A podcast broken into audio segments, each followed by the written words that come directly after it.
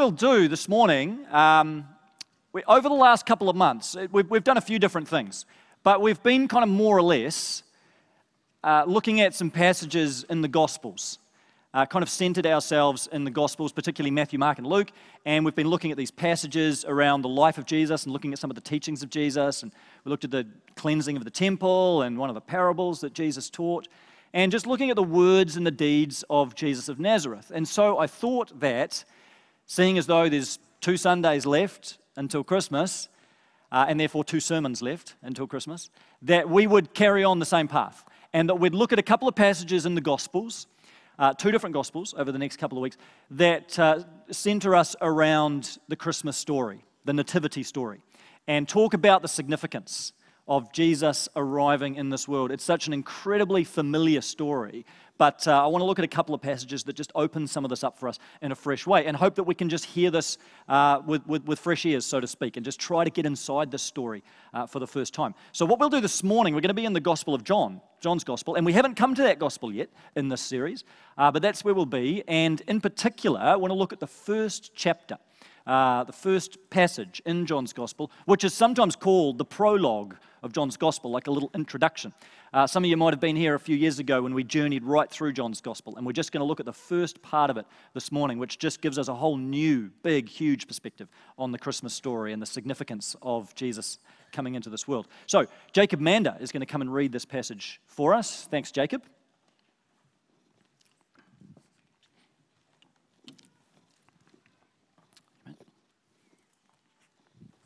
John chapter 1, verses 1 to 14.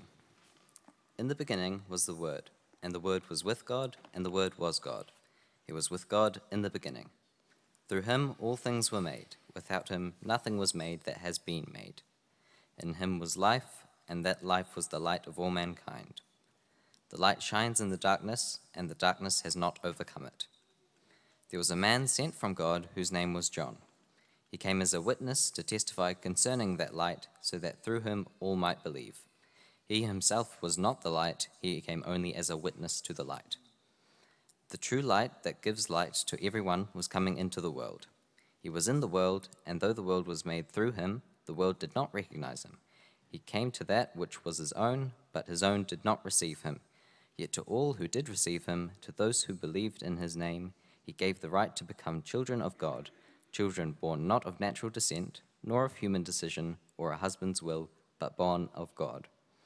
The Word became flesh and made his dwelling among us. We have seen his glory, the glory of the one and only Son, who came from the Father, full of grace and truth. Hmm. Thanks, Jacob. Great job. All right, I thought we might start with a little pop quiz this morning. And maybe you could see this as a warm up for the Christmas Eve service quiz. All right, so you just kind of get in the zone here. So, what I'm going to do is I'm going to read out the first line of a famous story. And I want you to see if you can guess what the story is, okay? And if you, if you, if you think you know it, just call it out, okay? No hands up in this church, just, just yell it out. Yell it straight out. No prizes, by the way, this morning. Sorry. Uh, but, you know, like I say, it's just a warm up. So I think we've also got these first lines on screen, Murray. We'll try and line this up. So here's the first one. Are you ready? Ready, ready? It was the best of times, it was the worst of times. Very good. By Dickens, thank you. Very good. Yes, this is going to bring out the classic novel readers, isn't it? This exercise. All right, here's the second one, a little bit harder. It is a truth universally acknowledged that a single man. Who, who yelled at it? Sophie, what was it? Pride and Prejudice. Yes, Jane Austen, very good. Single man in possession of a good fortune must be in want of a wife. Truer words were never spoken. All right. Now, okay, kids, kids, here's one for you. All right, ready? See if you uh, can guess this one. The sun did not shine, it was too wet to play, so we sat in the house all that cold, cold, wet day. Cat in the house. I heard some kids' voices yelling that out. Well done, kid. I heard some adult voices too. Cheeky, cheeky. All right, very good, very good. Some stories are so familiar that we recognize them by their very first line. Uh, and that is exactly what John's counting on when he starts his gospel. That we're going to recognize something with the first few words that he writes. Because he starts his gospel with these three words in the beginning. And that is the first line of another very famous story, isn't it? Which is what? Yeah, the creation story, the Genesis story. Yeah, I'm glad you said that because we spent three months going through that story this year. If there'd been silence at that point, I think I would have given up and, and gone home. The creation story, that's right. So, so we've, we've, we've spent some time in that story this year, going through the, the creation narrative. And that's partly why I chose this passage this morning, because of those connections between those two stories. And hopefully, you'll be thinking of those connections as we go through. And so, John deliberately, intentionally starts, as he's, he's writing a story about Jesus, but as he starts this story, he begins at the beginning. And he begins with this other story. He begins with the creation story. And so he takes us right back to Genesis 1. And any, any Jewish person reading John's gospel, this would have been unmistakable that what John's doing is he's drawing some connection here between the Jesus story, the birth of Jesus, and the creation story. He's wanting to connect these two stories, which might seem totally disconnected, but John's wanting to bring these together. And what John is doing, here's the way that he's framing his gospel right from the beginning, is he's saying the arrival of Jesus into the world is a new creation story. That's what's going on. It's a new beginning for all of creation. That's how big the Christmas story is. This is the perspective that we've got to have. Uh, this is a whole new start for creation. Christmas is not just about shepherds and wise men and baby Jesus and Mary, jo- Mary and Joseph. Right? It's much, much bigger than that. That is the immediate story.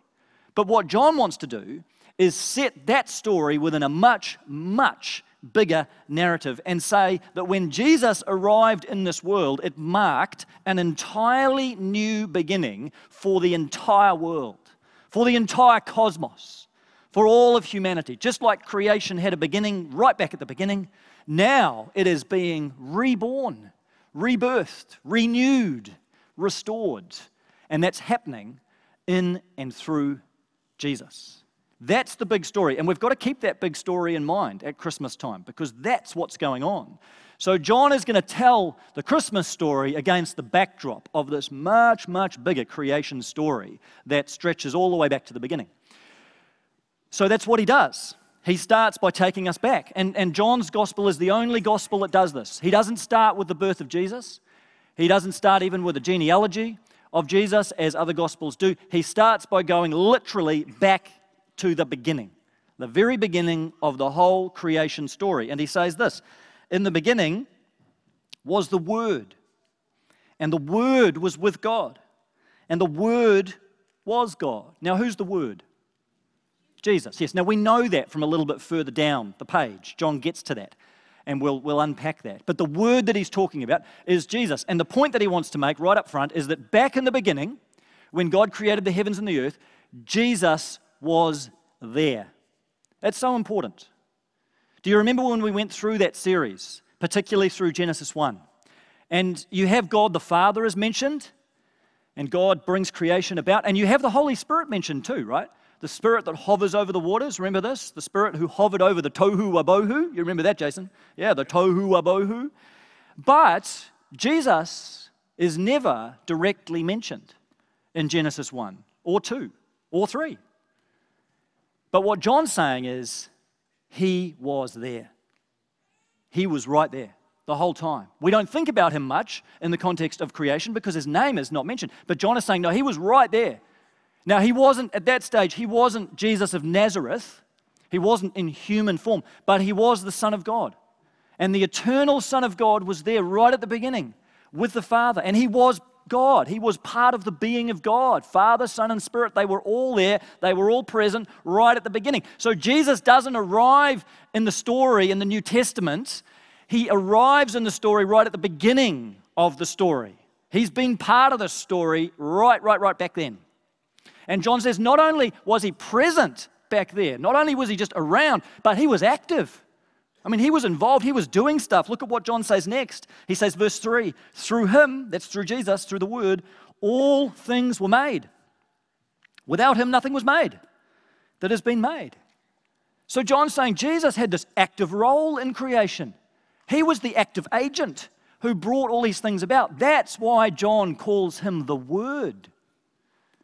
You think about that. How did God create the world?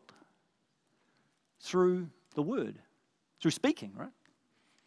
So, all the way through Genesis 1, you have God said, and God said, and God said, and God said, and God said. And God chose to create through the spoken word. He didn't just make stuff, He spoke stuff into being. And so John now pictures Jesus being that word that comes from the mouth of the Father and brings all things into being. It's a beautiful picture. He, he pictures God the Father like the speaker, the one who originates creation. And he says, But think of Jesus like that word that was spoken. He, he is the word that goes forth and brings the planets into being. He is the, the, that, that life giving, that world creating word who breathes galaxies into being, who brought forth mountains and valleys, who brought forth humanity. He's that word. So he was actively involved in creation. All three members of the Trinity were actively involved in creation. Creation is from the Father, it is through the Son, and it is by the Spirit, by the Holy Spirit. So John wants us to know Jesus was there at the beginning and he was involved. He was the means by which God created the world. Through him, everything was made. Without him, nothing was made. Now, I know all this seems a long way from Bethlehem.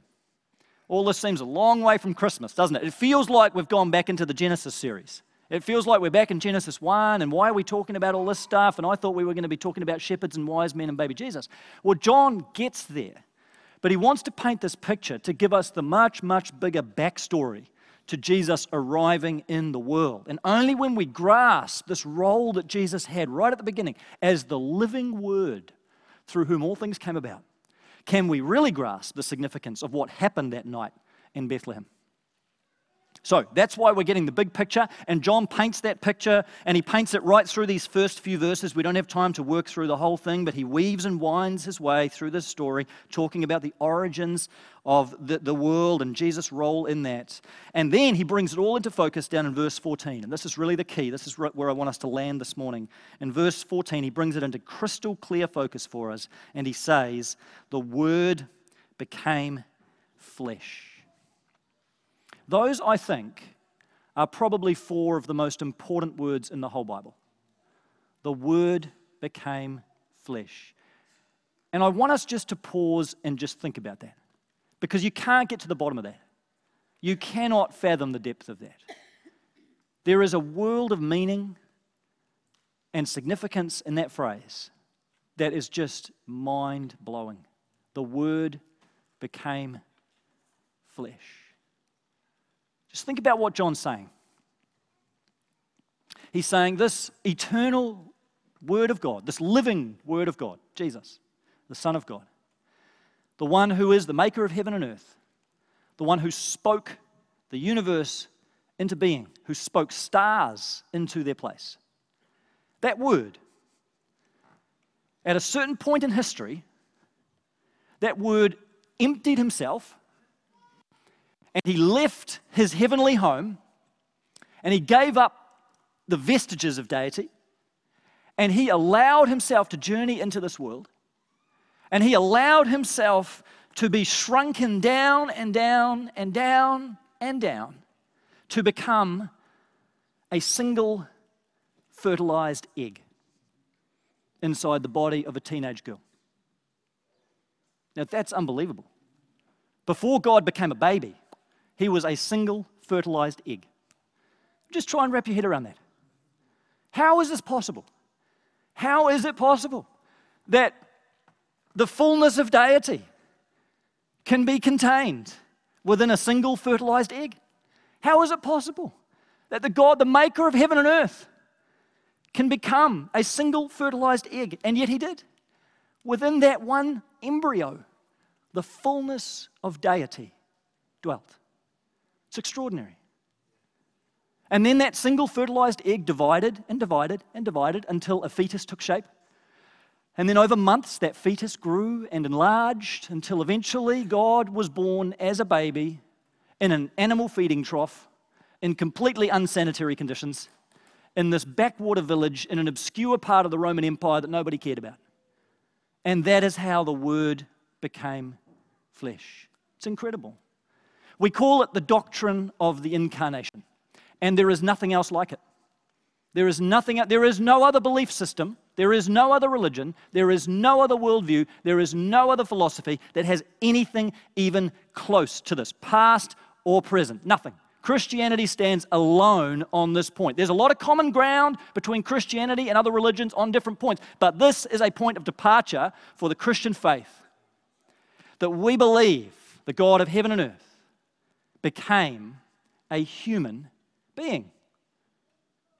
I mean, even in John's day. So, in John's world, the world of the first century, the big philosophy at the time was Greek philosophy. It was the world of the great Greek philosophers, Aristotle, Plato, Socrates, and so on. And in their minds and in their thinking, it was absolutely inconceivable that a god, the Greek gods, would ever, could ever become human beings, could ever become mortal, because they believed this world was so corrupted, that matter, physical matter, was just so degraded and polluted that if a god tried to become human, they would, by definition, become contaminated by it. They'd become evil, they'd become corrupted, and so they, they wouldn't be God anymore. It was just ridiculous. It was a ridiculous idea for them, it was laughable. And even today, every other belief system writes this off.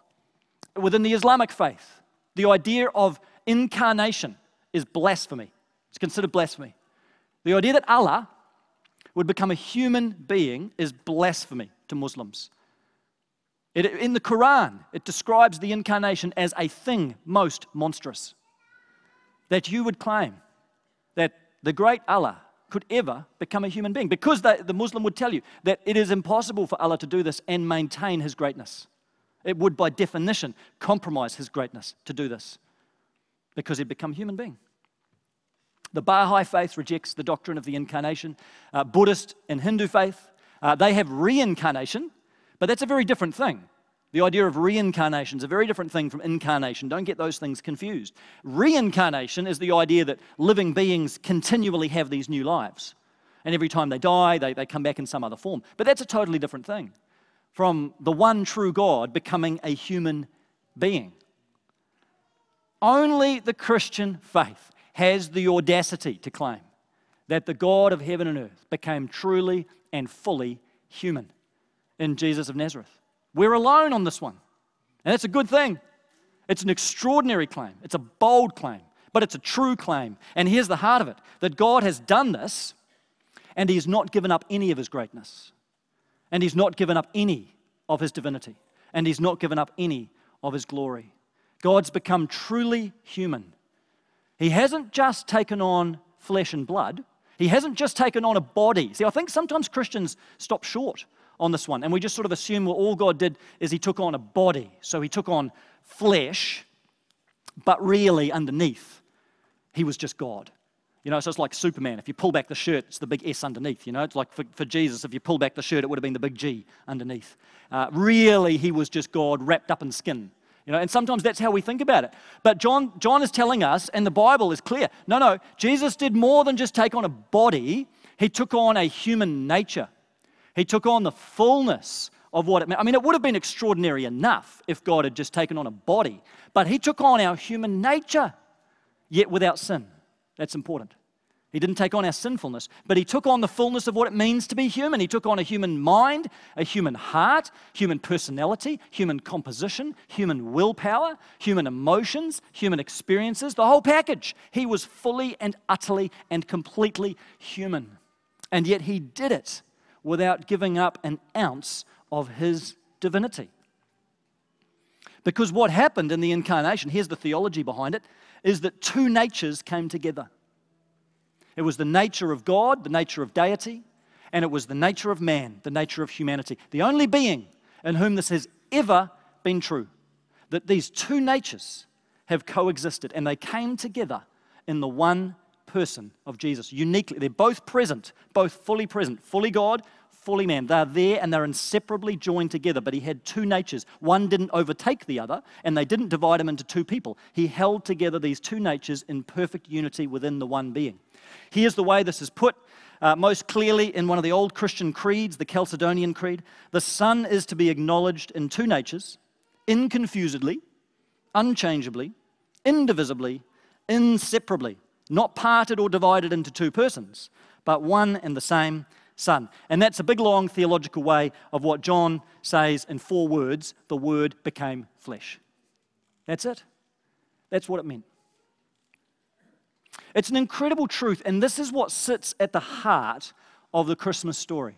And if nothing else, through the Advent season, just try and free up some mental headspace to ponder that reality. Because no matter how long you've been a Christian, no matter how long you've kind of thought about this before, you will never plumb the depths of that mystery.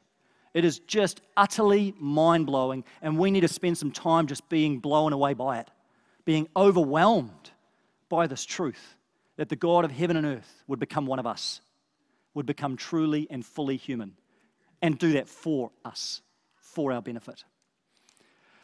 So, John takes this huge story, story of creation, the story of the eternal living Word of God, and he uses that as a huge canvas upon which to paint the Nativity story, the Christmas story, so that we get a deeper and richer perspective on what exactly God was doing by sending Jesus into the world. But then, John does something else.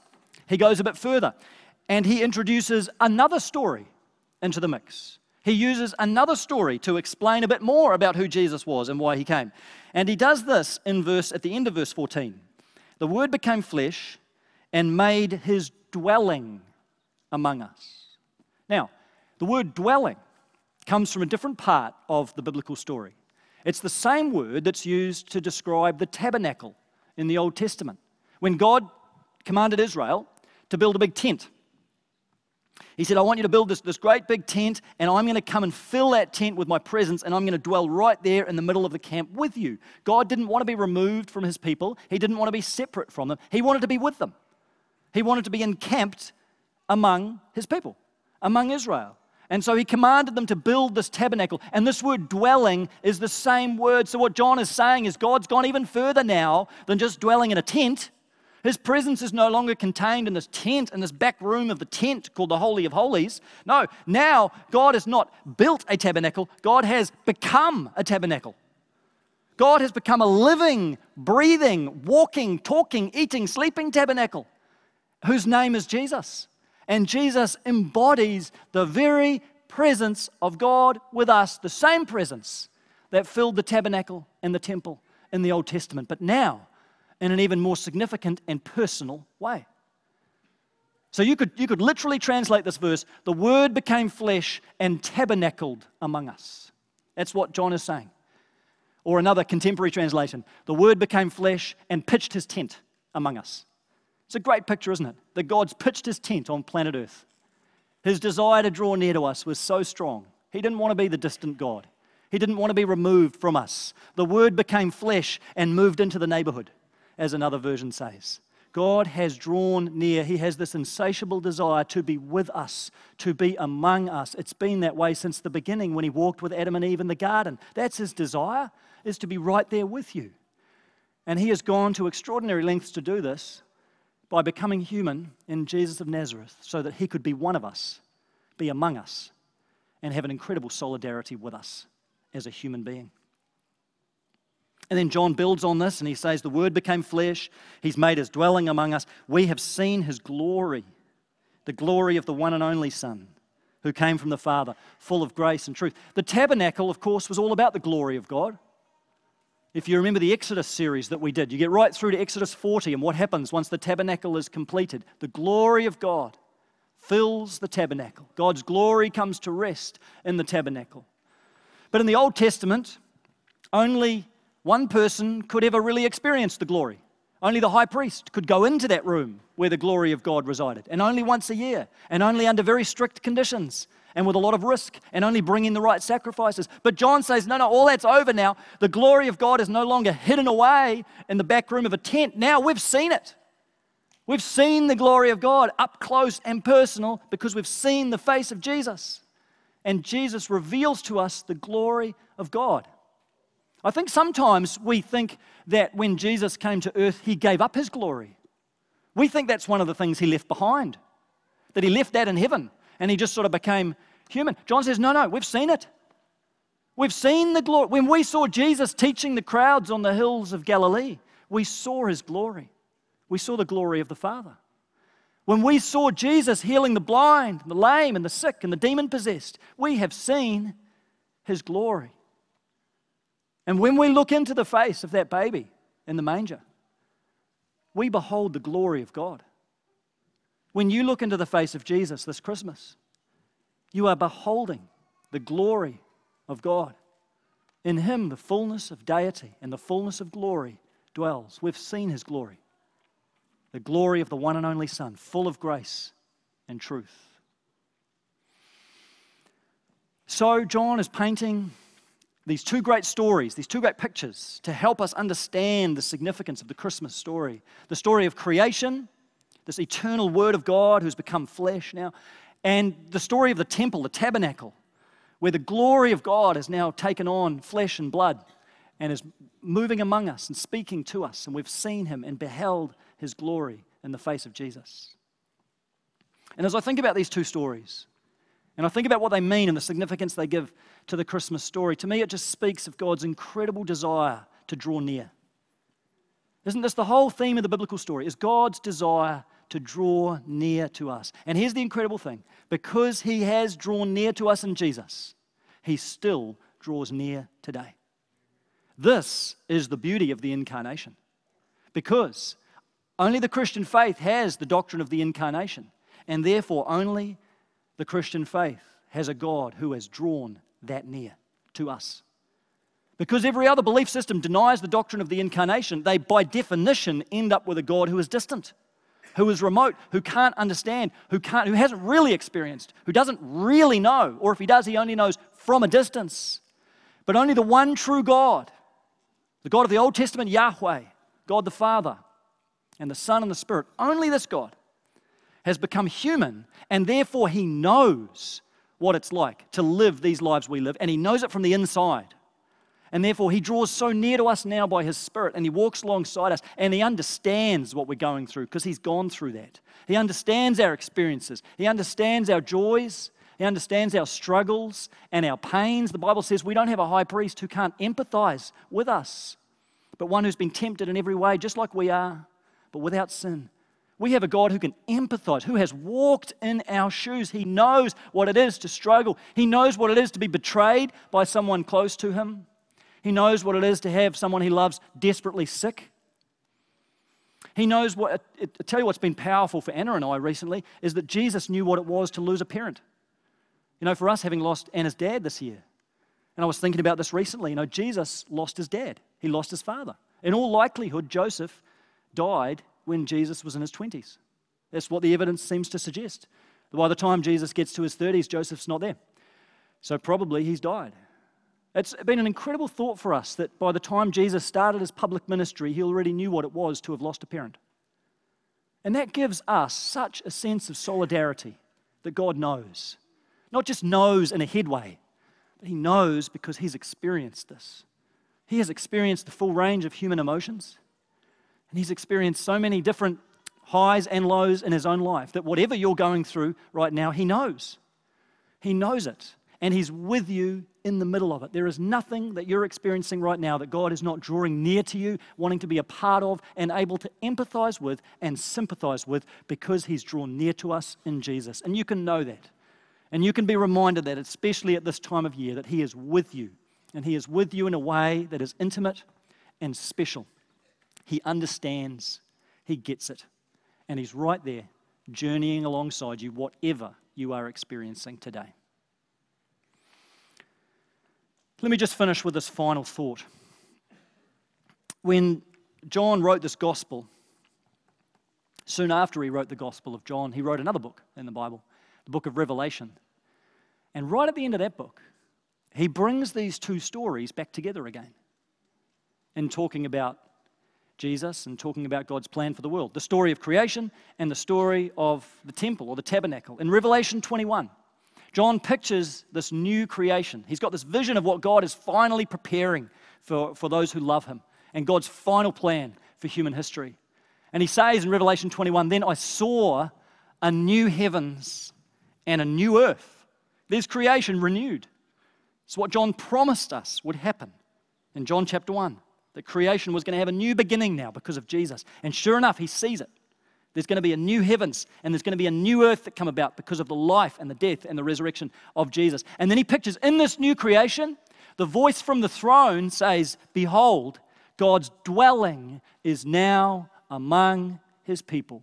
Same word that John uses all the way back in John chapter 1 to say the word became flesh and made his dwelling among us. And he says, all the way in the end, when we finally get to the new creation, the new heavens and the new earth, God is going to come down again and he will dwell with us. He will tabernacle with us in all of his fullness, in all of his glory, in all of his radiance, in all of his splendor. And we will say, with the Apostle John, we've seen his glory. Because then we'll see him face to face. What an amazing day that's going to be. And so, until that day, and especially through this Advent season, I pray that you would be reminded that the Word who was with the Father in the beginning, the Word who became flesh in Jesus Christ, and the Word who will one day return and make all things new is with you right now. That He is among you, He is within us, and He is working through us to show His love and His light to this world. May you be comforted by that. May you be encouraged by that. May you know the God who is Emmanuel, God with us this Christmas. Let's pray.